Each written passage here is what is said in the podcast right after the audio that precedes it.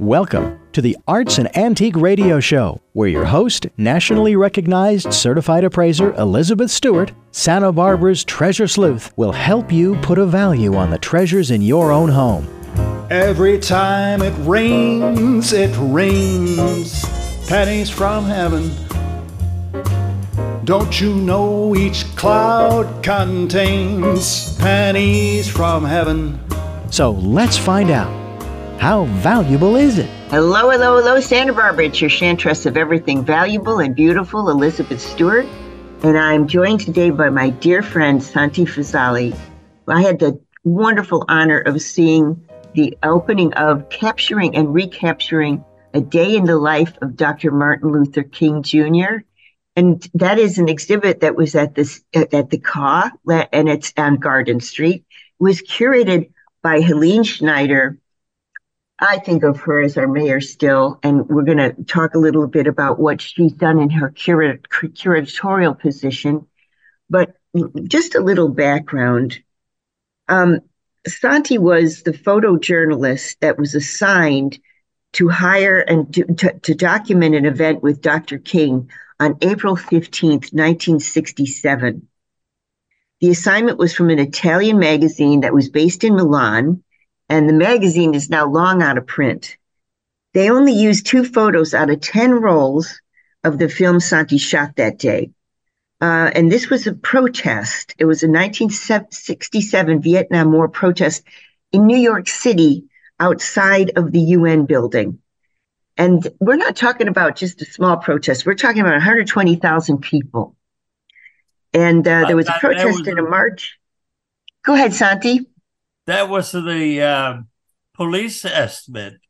the other estimate was 400,000 people that there were over there. So I figure there were more than 125,000. Yeah. It, it looked like it didn't. Crowd.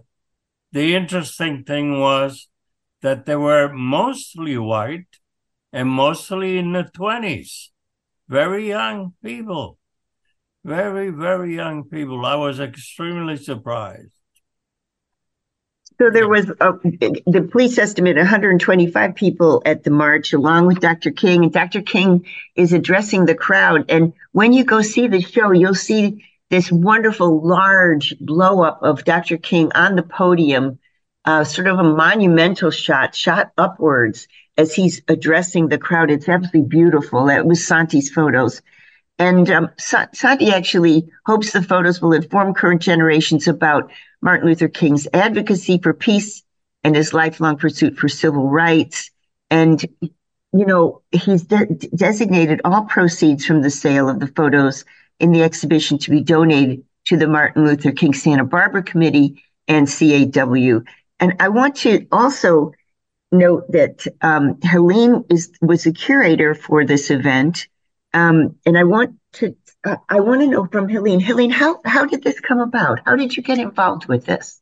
Yeah. Hi, Elizabeth. Hi, Santi. Um, this was it's been quite the labor of love. Um, I've gotten to know Santi pretty well the last few years through my working with Cal State University Channel Islands, uh, of which Santi has over the um, years ago generously he's donating his archives to Cal State Channel Islands Library and so we get to connect once in a while and uh, have lunch and just sort of touch base. And, um, you know, our staff who's coordinating all those details comes up. And it was just one of those days we were having lunch and catching up and learn where I hear this amazing story from Santi about how he found these. Well, these photos have been re- returned back to him after 57 years, thinking they were lost forever, uh, about this uh, anti war march that Martin Luther King spoke at the UN. And he was telling me, you know, I really want to show these photos in Santa Barbara somewhere, and I'm not sure where to do it or how to do it. And I was saying, you know, one place to look at would be the Community Arts Workshop, which is on the corner of Garden and Ortega. Many people may know that space is where all the solstice floats happen and get put together every year, but it's available for pop-up art shows and many other art related things throughout the year um, I've been on that board now. I'm, I'm chair of that board. And I'm said, you know, I'm on the board of directors there. I know the perfect space is this gallery space. It's just the right size. It's inexpensive. It's like really great location. And uh, we're in the, we're there. And Santi, you know, you remember this. He, he looks right at me, puts his hand on the table, goes, okay, you're the curator. I was like, okay, I guess I'm the curator. And uh, never done that before.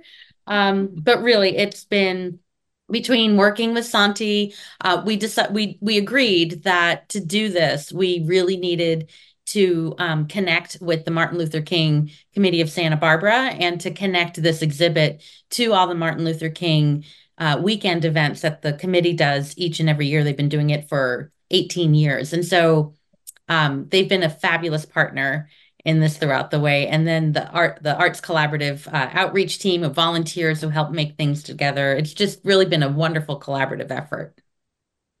So yeah. what did you do as curator? You said this was for your first time. So what did what what role did you assume? So if you think of a curator it's like either the producer of a movie or the conductor of a symphony right? You are the ones that puts the puts it together right? So coordinating with Santi, which images do we want to show? Um, finding sponsors to underwrite the event, right? These things don't just happen out of thin air or uh, for no cost with no cost associated with it. Um, you know, promoting the event. Um, I really want to shout out to Mo McFadden who uh, does the PR work for the MLK committee and partnering with her in cross promoting both of the activities and um, you know making sure that people know about the exhibit getting the flyers together designing the exhibit. Um, we had a an amazing reception as you mentioned elizabeth um, this week to honor santi and have the sponsors and volunteers and his friends um, come and see the exhibit. And you know so all those pieces of what makes it come together is what the curator does. The the exhibit also has um, I was able to one of the people working with me did some research archival research. There's a poster of newspaper articles from the day because there were marches all over the country that day. So you can see that. We found the uh, the video of martin luther king's speech. So you can watch the video of the speech and then see the images that or from the speech um, looking you know downloading the actual text of the speech and putting some quotes up on the wall to put everything in context. And then finally and, and santi's been with us as well we've had some um, K through 12 students come and see the exhibit with their teachers and sort of, you know, bring this back, you know, to have them uh, see what was going on in 1967 and and talk about uh, the peace movement and as it was getting started uh, and Martin Luther King's role in it. So all those kind of things roll up into what a curator does. You, know, what I was interested. She did, oh, she did a marvelous job. It, it, it looked great. great. job, yes. She's it looked great. The, the flow was the second show. you know what? What I was interested, Helene, is is you know you you uh, you obviously have a beautiful eye for art and composition, etc. Did Santi pick the images, or did you both together pick the images? Well, Santi has the last word, of course. He's the artist. Um, but well, we, we did but we did look yeah. at them together. We did look at them together yeah. and try to because there were so many to choose from. You see, I, I was thinking about also I was thinking about sale. So I was pushing to have more picture of Martin Luther King in the show, but she said, you know, it doesn't make sense if we don't have certain people like uh, William Buckley Jr., uh, Stokely Carmichael. Uh, I knew nobody was going to buy a picture of, of, of these people but it made sense to have them in the show because they were there. One was the extreme left of Martin Luther King, and one was at the extreme right, politically speaking, of Martin Luther King. But to me, you know, it didn't make sense because I figured they're going to sell this, but she was right, actually, to put them in and I thank you very much. you know, I I was really struck by I don't know if it's a journalistic decision or characteristic, Santi, that that you learned or was taught to you, but the idea that you presented in many cases visually, and then Helene picked up on it, totally contrasting sides. So I'm thinking of the William F. Buckley and the Stokely Carmichael, but I'm also thinking of, you know, the lady in the hat with the piece and, Yes. you know, the he- heavy set lady, and then contrast with that, the uptight looking mom with the young, with well dressed son. Yeah. yeah. Yeah. so the, that- the, go ahead. The contrast was Oh. wonderful, but it, it also was like, well, is that a decision that you make as a as a photojournalist to present both sides? Yes, you see, any any story that I did in my life, if there were two sides to be presented, uh, I I thought that uh, to be honest, I had to do that. Otherwise, you you you are not an honest reporter. You know, you you uh, kind of uh, uh, change the story if you don't give space to everybody. It doesn't have the same feeling. So even though I am very anti-war, because I was 11 years old when uh, uh, World War II started, I uh, was bombarded in in my town many many times because it was an important strategic point.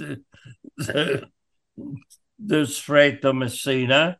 So I suffered during the war. I understand what these kids and the people now in uh, in the Gaza uh, strip, are suffering. I know what Israelis suffer when they Hamas uh, invaded that town. Uh, uh, I can feel it more than any other people. So I understand war. I understand starvation. Uh, you can't understand salvation un- until you you really experience it. But still, I cannot refrain myself from having the other side represented. So I, I have to be honest on everything that I do. But you know, having said that, Santi, I understand. But the I did get just visually and viscerally, I got an impression that the lady that was anti-war was, I don't know, um, approachable, friendly, interesting, intense, and the lady that was pro-war was Warm. cold and distant. Yes. Now, Is that oh, is that because you are waiting for the right image to present itself? I mean, how does that happen? Of course, of course. In every photograph, there is the uh, the peak moment. You know, is is always crescendo when you look uh, uh, at at people. Uh, you start taking pictures. Probably there were many pictures that I took, all those two people, but that is the, what uh, Cartier-Bresson called the decisive moment. And every photograph has to have, if you have to send a message, you know, a, a, a a good message has to have that decisive moment. Uh, a good picture, when I shoot photographs, I don't just take pictures. I take pictures for posterity. I take pictures they have all the good elements like the light, the composition, and the message, which is that decisive moment. they have to be there. And these pictures have become classic. And when a picture is classic, it will live for hundreds of years. Look at the, the we look now at the Renaissance paintings, and they were classics, and still today are fresh when we look at it, and we learn from that. Uh, French Impressionism was like being the reporters of today, you know, uh, uh, and, and the, the same we're doing today. What they did with the paintings, we do with the photography. And it has to be as classic as the Hellenic statues were, the Roman statues were, the Renaissance, and now the new media, photography. And that has to be done in the same way if we want it to last for posterity. So, Santi, I wanted to ask you this idea of the decisive moment, you know, Cartier Bresson, the light, the composition, the message all coming together in one decisive ah. moment. So, so now you're talking about the two images, the the contrapose of the the anti-war and the pro-war yeah. lady. Um, how, how many? You mentioned you shot a bunch of those. Many of the, many pictures of those two ladies, and then in the in the editing process, you decided on those two photos. Well, maybe, maybe I did, maybe I didn't. I don't remember now. It's 57 years. But usually, usually that's the, usually that's the way it's done. Sometimes you take one shot and you do have it, and that's enough. And the interesting thing is that a, a good photographer he knows when he has to stop. He knows when he has it, and I go onto something else.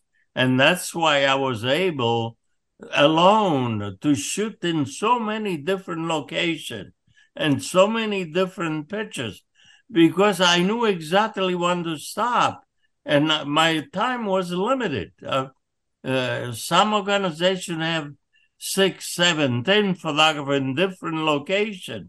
I had to do everything by myself. I had to represent Martin Luther King in the best light possible because there was a was a great speech and was a great cause. So he has to be presented in a very glorious manner, uh, uh, very powerful. When you look at that picture, he stands as tall as the building at the United Nations. Uh, the angle tells you that he is majestic and and and so that's is one thing that I try to do, and then I concentrate on the other little pictures that make the story. And once you have it, you go on to something else. After that, I went to the drop burners, and I tried to get the best pictures of that too. You see, I started with the posters. Burn your cards here. Yeah. And that, that now people know where we are. You know, the uh, emblematic pictures that tells you where you are. We are in a location where they're burning the cards, and then the actual action. That's how you. That's what the reporter, a, a good, a good reporter does. He expresses himself with the images. Uh, the Egyptians did the same thing with the hieroglyphics. You know, it's images, images, images talk. And uh, look, images talk to everybody. An image can be read by a, a professor at the university, it can be read by a peasant. You know, it can be read in Sweden, it can be read in South Africa. It, it doesn't need to be translated. A good image is is understood by everybody. You know, Santi, we have to go to quick break, but I want to ask Helene to talk talk to us about how these works, and Santi will will help how these works were rediscovered. So we're talking about 57 years. These works have not seen the light of day, and I I have to say, Helene, I was so impressed with you know n- newsrooms. I've written for papers on and off you know, in magazines throughout my my adult life, and they don't really care. I mean, basically, the those those negatives. I mean, that somebody saved them and somebody then got in touch with Santi is remarkable. I was talking with a member of the uh, Martin Luther King Jr. committee of Santa Barbara. And I said, I've been inside a bunch of news newsrooms, and this is, I mean, this is a fluke, totally a fluke that they that that that they, these images resurfaced. And she said, you know, they did the right thing, and that's a testimony to the man. Yep. And I thought, oh my gosh, that's so resonant. It comes right back. She said, you can't look at these images and and not be not have a moral conscience behind you. I thought, wow, that's incredible that that whole, that's a full circle link now after 57 years. Let's go to quick break, take a two minute break. When we get back from the break, I want to hear the story of how these images came to light. It's remarkable. It's like they live again. Don't turn that down. Back in a minute.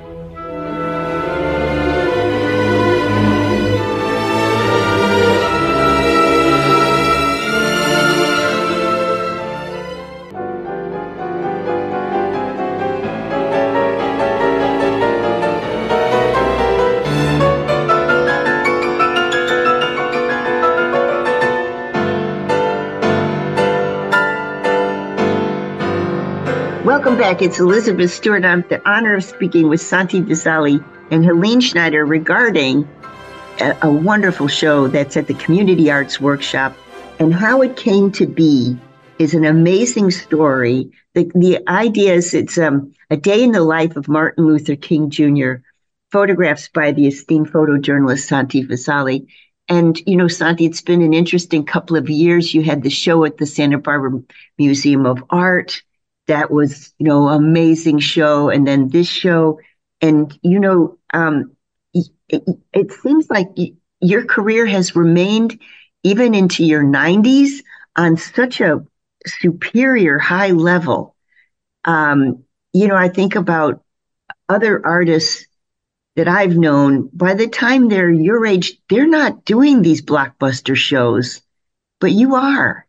And it's remarkable. Helene tell me how did these negatives come to the light of day?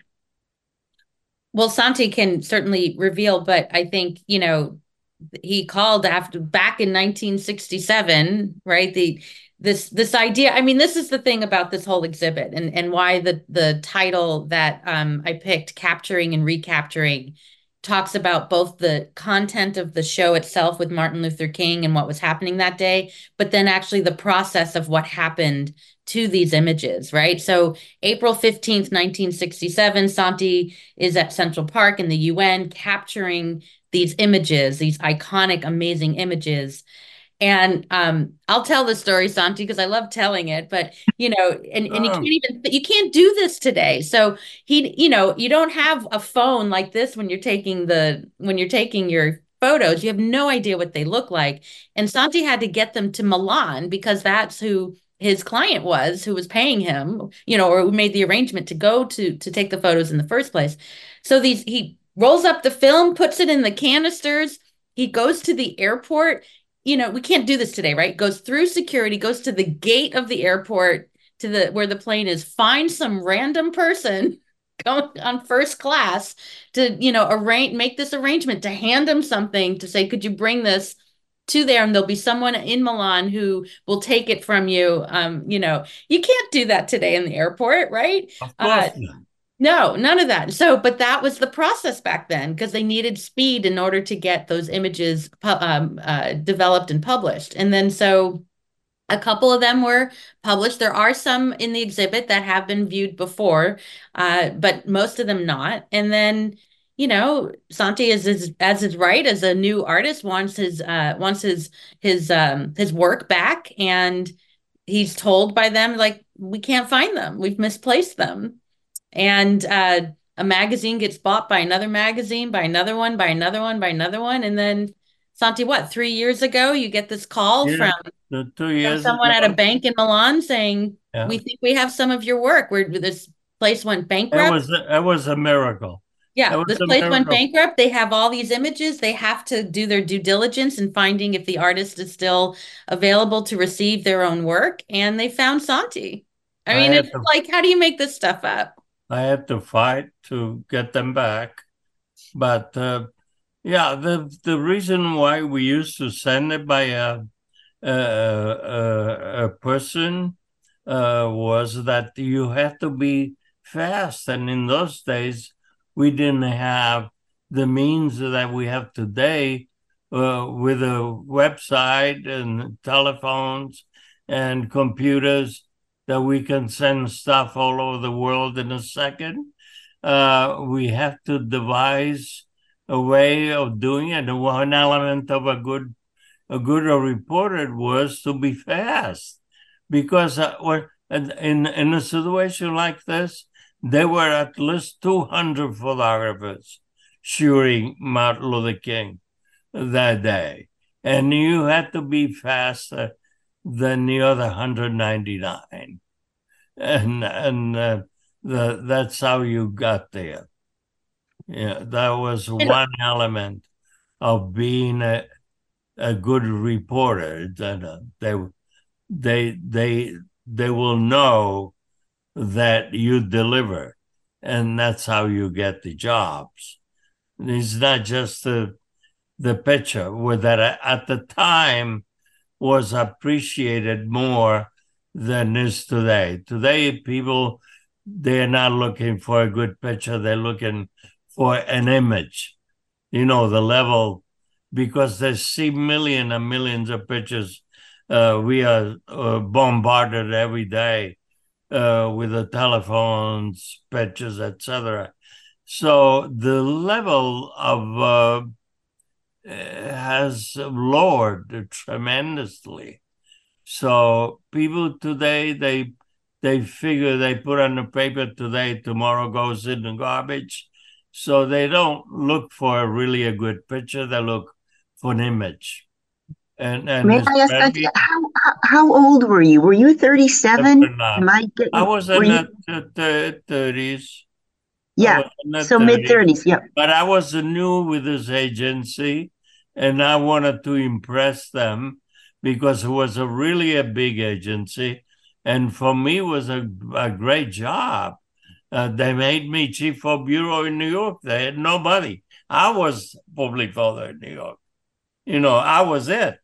So I had to do everything, you know, from cleaning the floor to taking pictures.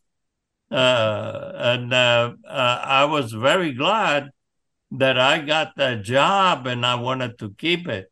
And that's why I didn't upset them by asking all the time for my pictures back. Because I figure if I irritate them, they, they will not call me again and and and so at one point I let it go. But so um, it's interesting. It's Helene. I have to say it's interesting when you said the bank. You know, the uh, they absorbed a, a bank bankrupt organization, and they had to do the due diligence to find the artist. I mean, in, in my career, that's like an amazing thing that anybody would even bother. You know it's just and, and and also secondly that they'd have the respect for for the artist. That is just yeah. you so many artists just fight for that and they shouldn't have to but in this case somebody was doing the right thing the right thing. Exactly right. Yeah. And Santi, I, I have a question sure. Go ahead go ahead Helene please well, you, we're talking about the power of the image and yep. what questions it raised. And I, I want to bring that up because of the exhibit and just for the process of putting the show together and how Santi's images made me try to a remember what I learned about the Vietnam War, right? I was born in in 1970, so I wasn't around during this particular speech, and I don't remember much, right? And you know, firsthand, being a very young child during the Vietnam War. However, you know, obviously going to school, learning about Martin Luther King, being you know the uh, that whole um, history, and and so trying to remember what I learned, but being but also trying to learn additional things and trying to figure out the context and what yeah. that means today so a couple things come to mind. One was so 1967 was just the beginning of these anti-war massive march and protest. Uh, when I was putting a song list together to have as background music, and I was saying, okay, at first I was thinking I only want songs that were playing in 1967 that had to do with you know anti-war sentiment uh, and i really couldn't find very many because really the major movements were happening in 68 69 and 70 you know yeah. they, so had to be reminded of that point in time of what happened on this day and how important it was in learning how controversial it was for martin luther king to come out publicly against the war. There was a lot of concern amongst many within the civil rights movement that because he has such a global presence that if he started talking about the war that that the focus would steer away from what was really needed in terms of civil rights and freedoms back here in the United States and there was a very big concern that that kind of focus would get diluted and what Martin Luther King realized uh, eventually and so about 11 days before this particular speech happened at the UN, he gave a major speech in New York at Riverside Church. Um, it was the first time he came out publicly against the war. What he was trying to do was link the issue of what happens globally in terms of our decisions, what happens globally means something and has an impact here domestically. And his and his speech goes on also about the hypocrisy of decision makers and people in authority spending billions of dollars to send people of color basically overseas to fight for freedom and democracy.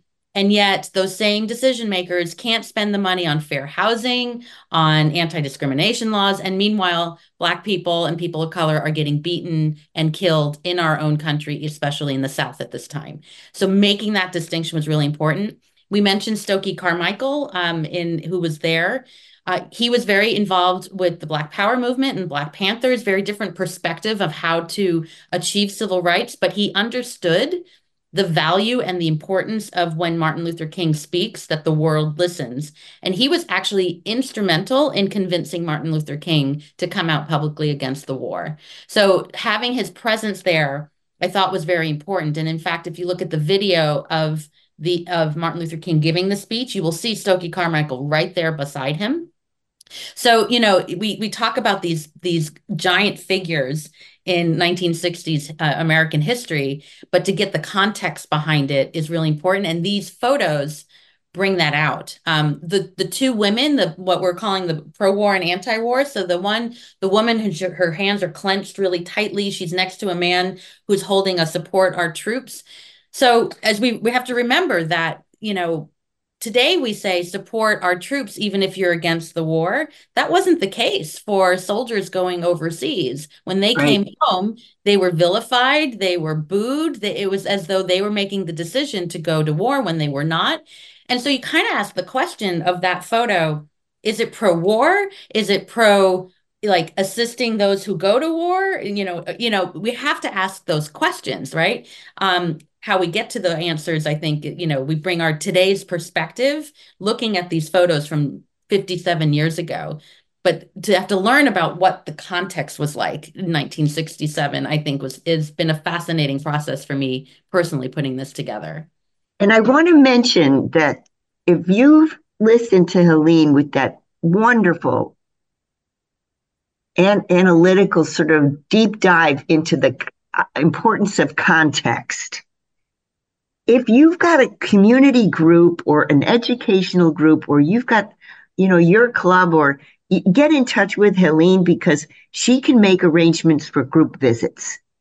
And um, this like i said this is a once in a lifetime opportunity to see these photos. And um, they i know that there's been a number of groups in schools and this sort of thing. Santi mentioned to me last night that have co- come through already but there's still, you know, gosh, the, the show is up. And if you've got a group and church group, uh, faith group, um, a, yoga class, I mean, it, it's it's totally a beautiful, beautiful thing to see. And you know, Helene, I wanted to mention, I think that um, the the the deep context that you had in the show with the placards and the quotes from various speeches and the reactions to those speeches I thought that was brilliant. And I loved how they floated above the images, kind of like, okay, here's the cloud from which these ideas have, you know, kind of filtered down, the visions have filtered down.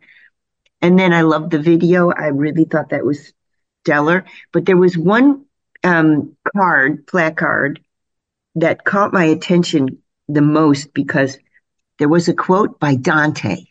And uh, so, the background Santi and I met almost 20 years ago, but on the side of a pool because I was reading Dante and I was trying to understand the uh, the structure of the poem.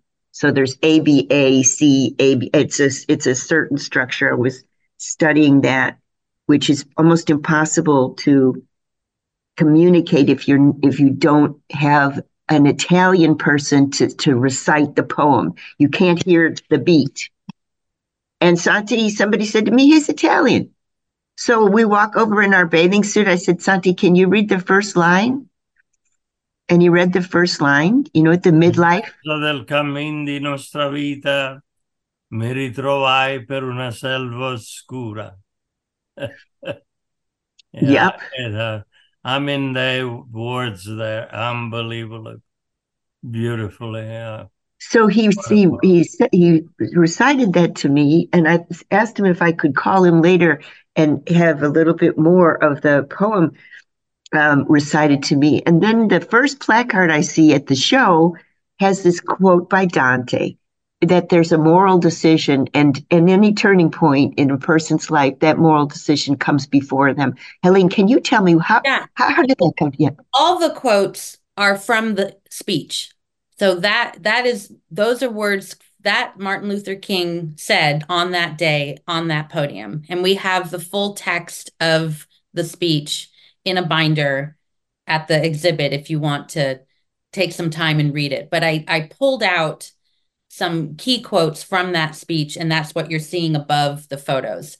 And so the Dante quote, um, he said at the very beginning of his speech about why yeah. he's there today and why he gives he has he feels no other choice his conscience gives him no other choice but to speak and the quote that he says so he says i can't martin luther king says I cannot be a silent onlooker while evil rages. I am here because I agree with Dante that, and here's the Dante quote the hottest places in hell are reserved for those who, in a period of moral crisis, maintain their neutrality. And then the speech goes on from there. Um, but that's that's uh, yeah, just to put in context there why he felt so compelled to speak out and um, come out publicly against the Vietnam War. So, so that so Martin Luther King actually was quoting Dante in his yes. speech. Yes. He, oh, that's amazing. Okay, Santi, can you say what that line is in Italian? Uh, I don't um, remember now exactly the line, but um, I, I would. Helene, tell, say this, Santi, again. The, the line is the hottest places in hell are reserved for those who, in a period of moral crisis, maintain their neutrality. Uh, uh, I mean, that's hard to do off the top. So yeah, it's, uh, it is hard to translate it over. I would have to look at it, uh, but I I don't have it in my mind now. That, well, that's okay. I mean, the the idea that that that that this is also another full circle insofar as the you know the greatest poet probably in in the world in my opinion uh, you know this is quoted also. I think that's fantastic. Helene you've had some um, interesting uh, groups pass through. What have been their impressions? You know i think some of the um the school groups uh, have teachers whose family were in the war in one way or another. So yeah. just that generational conversation about what happened. Um, so that comes up quite a bit.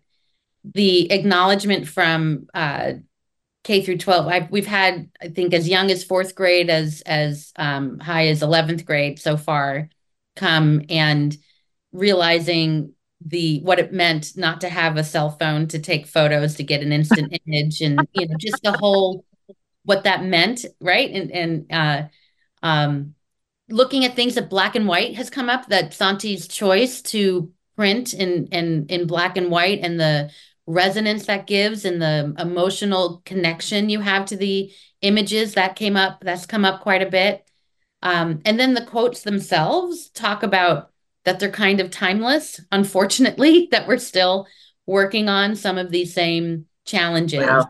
From yeah. 1967 to today uh, those have been some uh, main pieces. I also want to acknowledge, you know, so 16 of the 20 images are from that day. There are four other images that have been uh, out in the public before Santi's images that uh, that are to recognize and acknowledge it happened at Martin Luther King's funeral because yeah. he was assassinated less than a year after he gave this speech. So the speech was April 15th, 1967. He was assassinated April 4th, 1968. And so there are some images of the funeral because we wanted to elevate um, you know, the role that Martin Luther King played and that he knew he was in danger a lot of the time that um and that you know what his ultimate ultimate sacrifice was and uh and that's a big part of obviously his story um, it was so it was important to include that also in the exhibits on the other wall, so to you know separate it out yes. visually, but yes, connected to the exhibit. And you know, one of those images, I want to talk. To go go to quick break right now, but I want to talk when we get back. I want to know from Santi. There's an image of Coretta and the daughter in the cortege and Santi must have put the flash really close to them. And I want to know how he made that decision and, uh, you know, why, why that decision, because Helene brings up a really interesting point. To have that kind of image shot in 67, you know, we don't have a zoom on the uh, we we do on our cell phones a nice zoom. We can zoom that in. We can go from any length. In this case, this kind of shot didn't happen well, unless it would have been impossible to get it with the telephone. Yeah.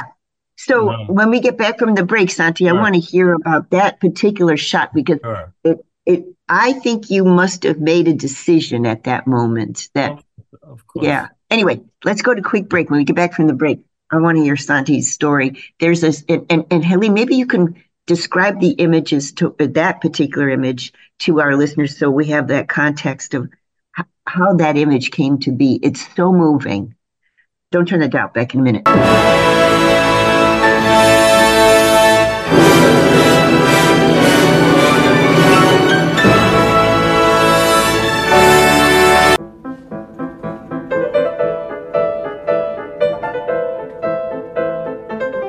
Welcome back. It's Elizabeth Stewart, and I'm speaking with Santi Visalli and Helene Schneider in regards to a show that's aptly named Capturing and Recapturing a Day in the Life of Martin Luther King Jr., photographs by esteemed journal, photojournalist Santi Visalli. And the show is up at the Community Arts Workshop, and uh, it's going to be running, I guess it's to the February 4th, right, Helene? Yeah. February 4th, yep.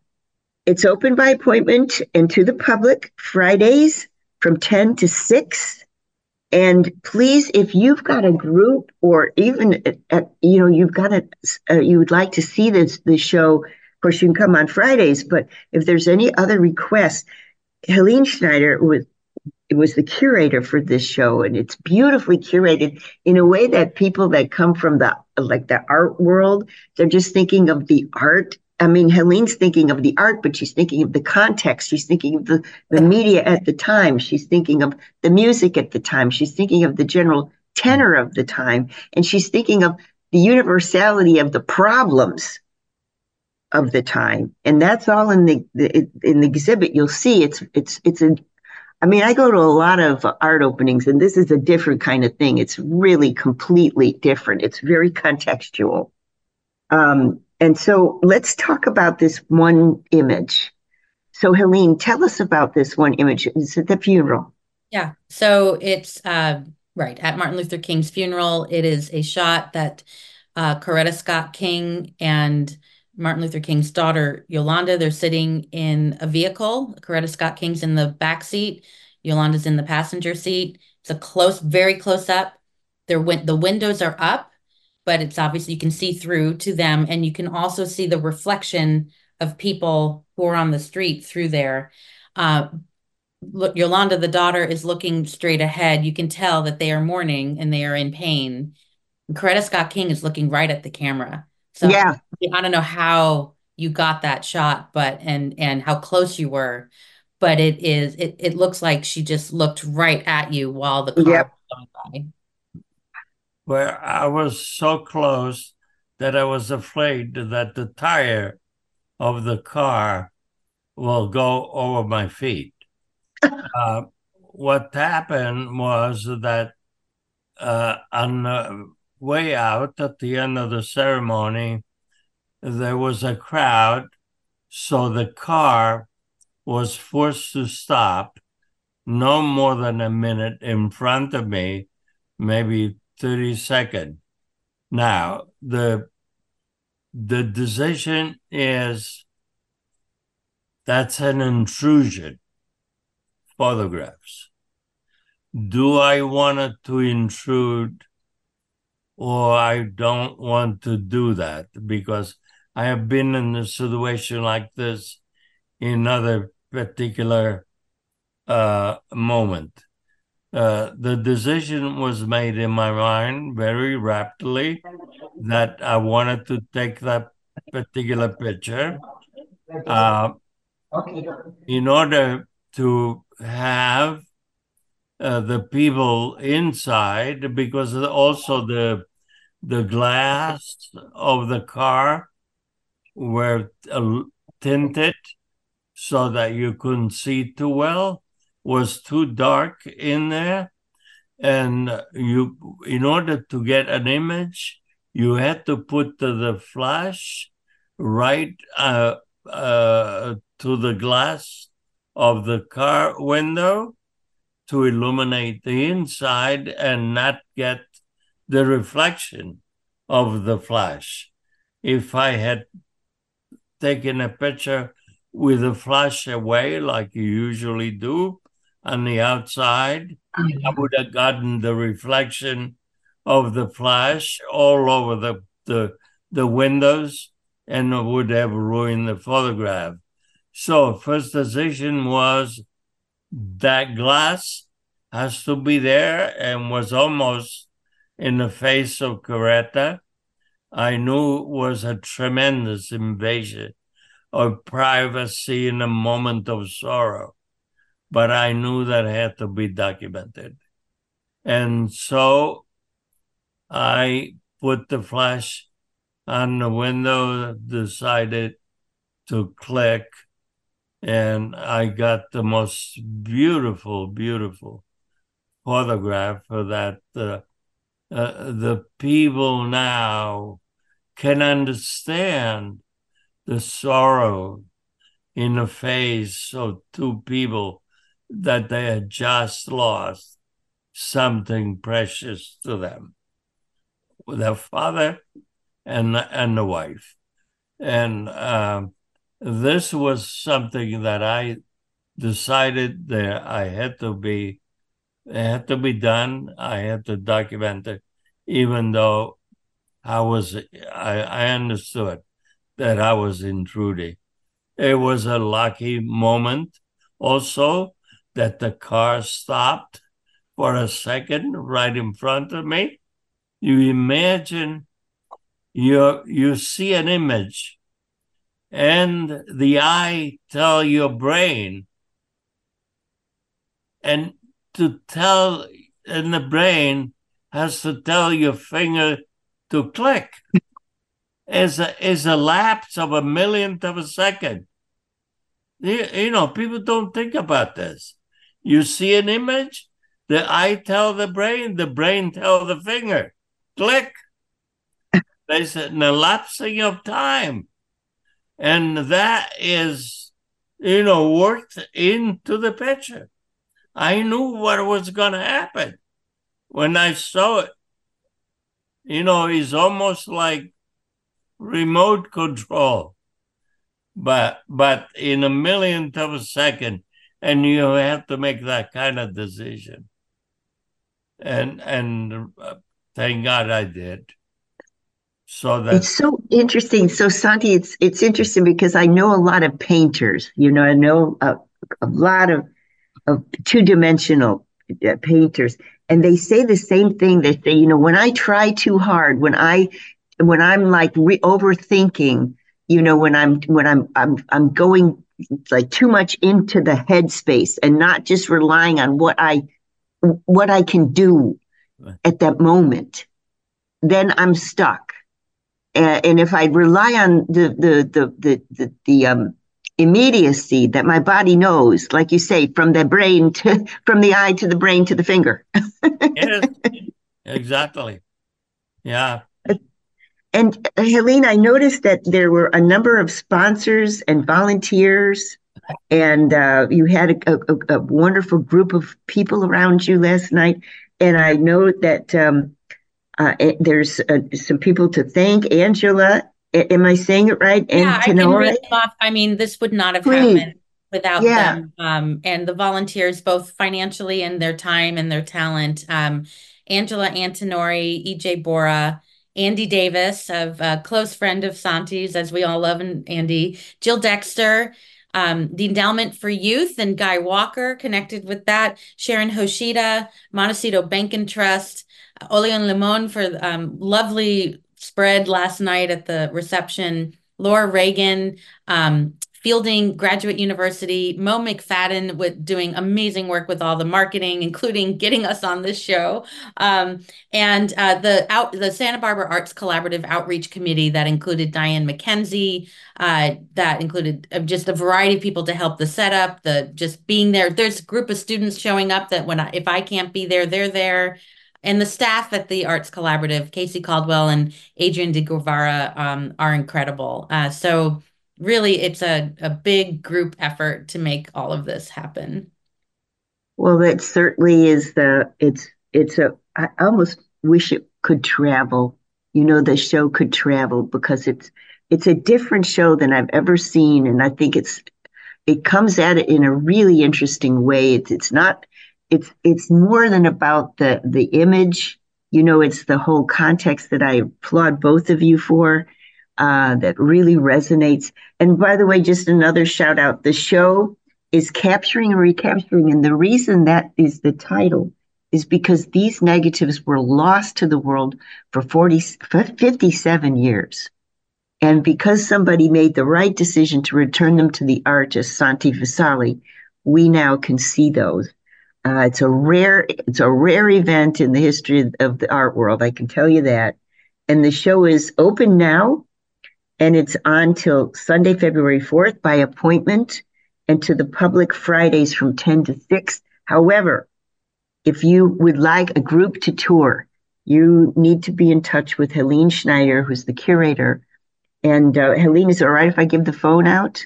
I'll just uh, Helene D. Schneider at gmail.com. Um, whenever the whenever the community arts workshop is open, it's open throughout the week. Uh, you can pop in and see it if even if I'm not there. But if you want to designate a, a group time, just come out and reach out to me. Oh, that's okay. That's that's the deal. So if if, if you see the community arts workshop is open, the, the show is also open. Okay. So it's not just Fridays, but anytime the, the community arts workshop is open, and you know that's at 631 Garden Street. And then if you want to tour a group, Helene D. Schneider at gmail.com. You got And it. Santi, thank you. Thank you very much, Santi, for Thank your you. beautiful images. And gosh, Helene, thank you for your really unique curatorial abilities. It's, it's Thank you. Like I said, fantastic. it's been a labor of it's been an educational, amazing experience, um, and a labor of love. So Thank, you. Thank you both. Thank you. Bye. Bye.